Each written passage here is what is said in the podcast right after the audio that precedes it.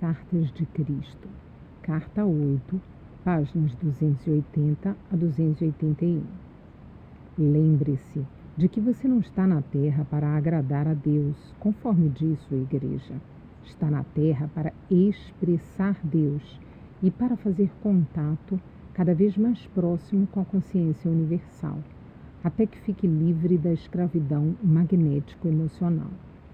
Devo deixar claro que minhas palavras foram mal interpretadas no Evangelho. Eu disse: Bem-aventurados são aqueles de coração pacífico, porque eles herdarão a terra.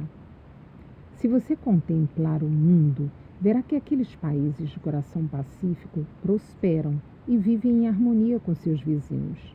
Onde há confusão e assassinatos, essa turbulência é a manifestação direta da consciência de seus habitantes. Tal consciência destrói um país e gera pobreza e doença.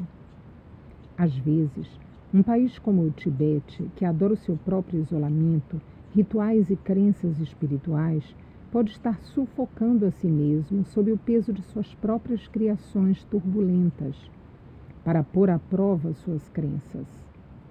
Eles também levam o que é real em seu pensar para aqueles que estão sobrecarregados com reações magnético-emocionais à vida. Eles são, em parte, o meio para aliviar a dor experimentada na sociedade moderna.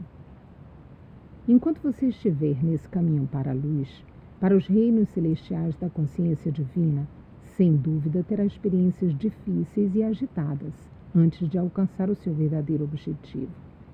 Você experimentará momentos de maravilhosa alegria e momentos em que o coração pesará e suas emoções o perturbarão, pois sentirá que há uma barreira impenetrável entre você e a consciência divina.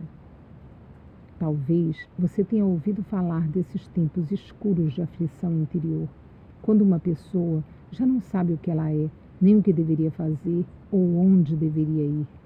Depois, de repente, justamente quando esse isolamento espiritual torna-se insuportável e o buscador entrega seu eu interior completamente, a luz ilumina sua mente e a pessoa vê alguma verdade maravilhosamente profunda sobre a existência e percebe com mais clareza sua fonte do ser. Então se enche de alegria porque Deus falou. Sim, a vida divina entrou em sua consciência e elevou-a em segurança para alcançar a consciência espiritual suprema dos reinos celestiais, o reino dos céus. Portanto, o caminho para avançar é através dos momentos de profundas revelações. Esses momentos devem ser valorizados e guardados na memória. Do contrário, todo o dedicado trabalho do eu se perderá e o buscador retrocederá continuamente para o início de sua busca.